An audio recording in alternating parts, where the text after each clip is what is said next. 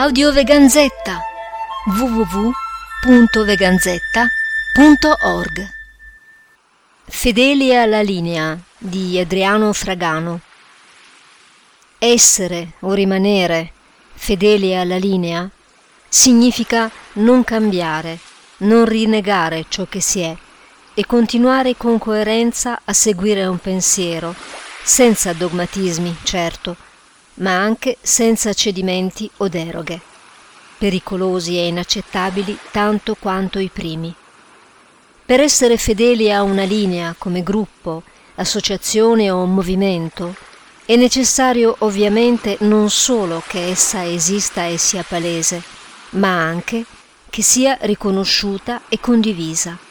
Questo di sicuro è un problema tangibile dell'antispecismo dei nostri tempi è chiaro che è del tutto naturale che vi siano in seno all'antispecismo visioni, correnti e prospettive diverse, che devono essere comprese e rispettate. È altrettanto chiaro che l'esperienza, l'elaborazione teorica e il contesto sociale influiscono fortemente sull'idea antispecista e la plasmano, trasformandola di continuo a volte smussandone gli angoli, altre creandone di nuovi.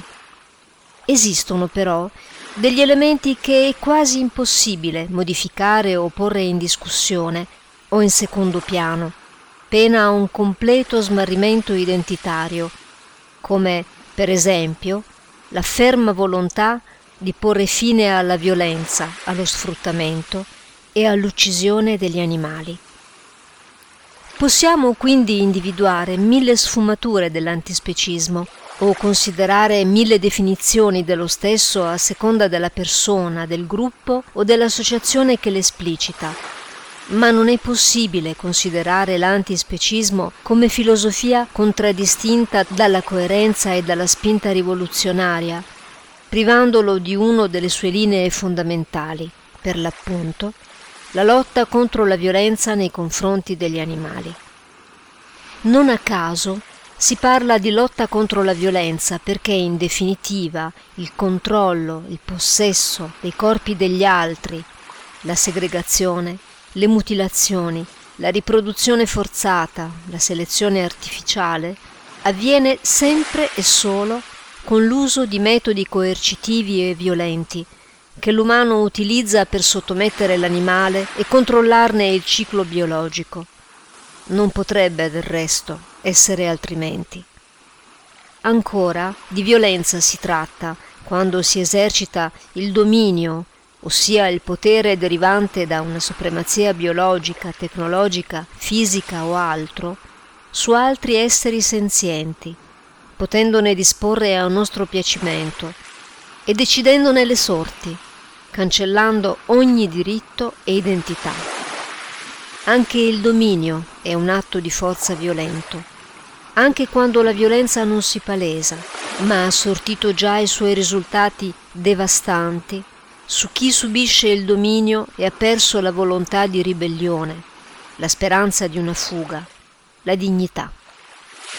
Non è necessario ovviamente parlare poi dell'uccisione, della macellazione, dello squartamento dei corpi degli animali e della loro reificazione e mercificazione. In questo caso la violenza è oscenamente protagonista. La società umana specista è quindi caratterizzata da un uso enorme di violenza di ogni tipo, atto a controllare, dominare, sfruttare e uccidere gli animali, secondo logiche e consuetudini che molto spesso si ripetono anche all'interno della società umana stessa, mediante l'esercizio del diritto del più forte. Da antispecisti detestiamo tutto ciò. Vorremmo che non fosse mai esistito, ma dato che tragicamente esiste e si perpetua nel tempo, Vorremmo porre fine ai massacri quotidiani, alle ingiustizie, alla crudeltà, una volta per sempre, fondando una nuova società e un nuovo approccio con le altre società animali e l'ambiente. Questa visione della società umana futura diviene anche linea di condotta personale e pubblica, che si pone in antitesi a un'altra linea, che è quella dominante, del sangue delle vittime della nostra violenza. Senza addentrarci in discorsi puramente filosofici, è utile invece concentrarsi su alcune considerazioni logiche.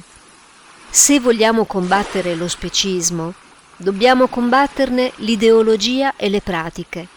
È necessario avviare una battaglia culturale, sociale e politica che mini la società del dominio sin dalle sue fondamenta. Per fare ciò abbiamo sostanzialmente due opzioni a disposizione. Attaccare lo specismo adottandone i metodi e scontrarsi sul medesimo piano, oppure attaccarlo rifiutando i suoi metodi, individuando un altro piano su cui battersi. In uno scenario ipotetico di scontro per la libertà degli animali, si potrebbero trattare i loro aguzzini, causando loro le stesse sofferenze che hanno inflitto agli animali. E la legge del taglione, quindi, la vendetta assurta al ruolo di giustizia riparatrice. È facile immaginare che molte persone sarebbero ben contente di adottare una simile soluzione e sicuramente ci sono casi in cui le atrocità e le crudeltà sono talmente enormi che chiunque, nessuno escluso, potrebbe essere tentata, tentato di utilizzare tali metodi per punire i responsabili.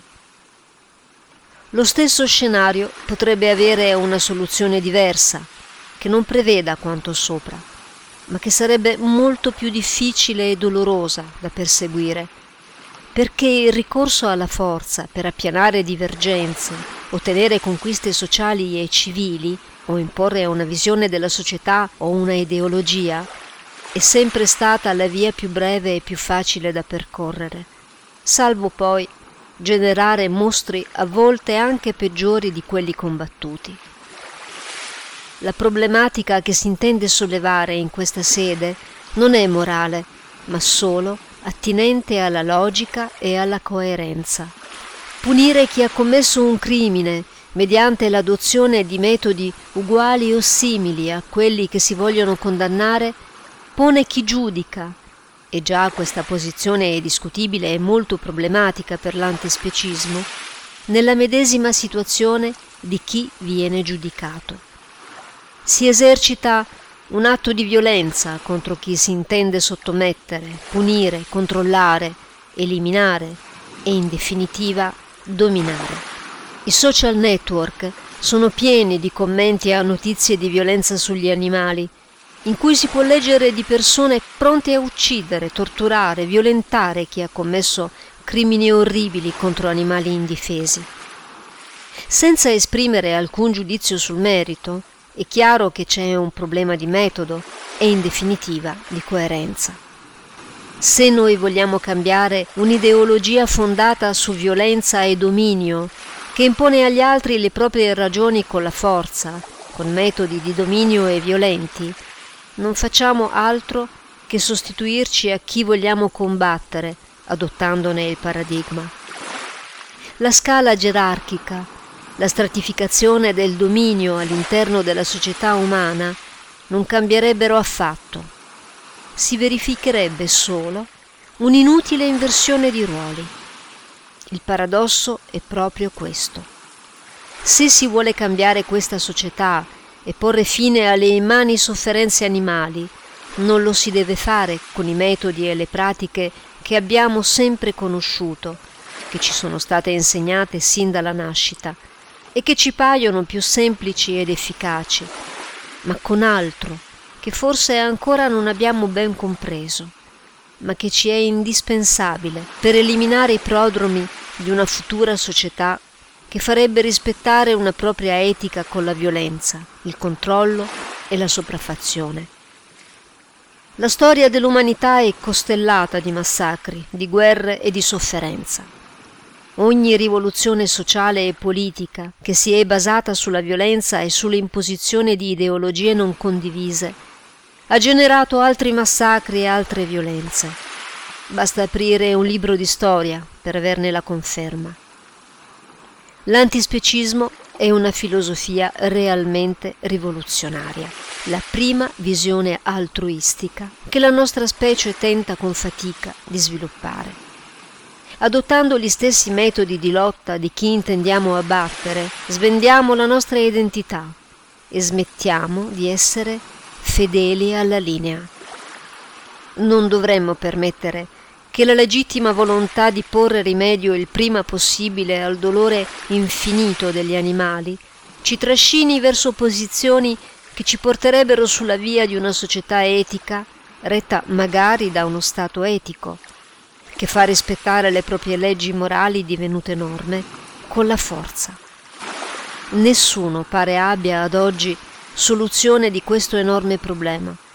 Proprio per questo è necessario un confronto aperto e pubblico su metodi e strategie dell'antispecismo, perché l'errore più grande e imperdonabile che una persona antispecista possa fare è pensare che il fine giustifica i mezzi. In questo concetto giacciono dormienti i semi di un'etica della violenza necessaria che in passato ha causato ogni genere di orrori.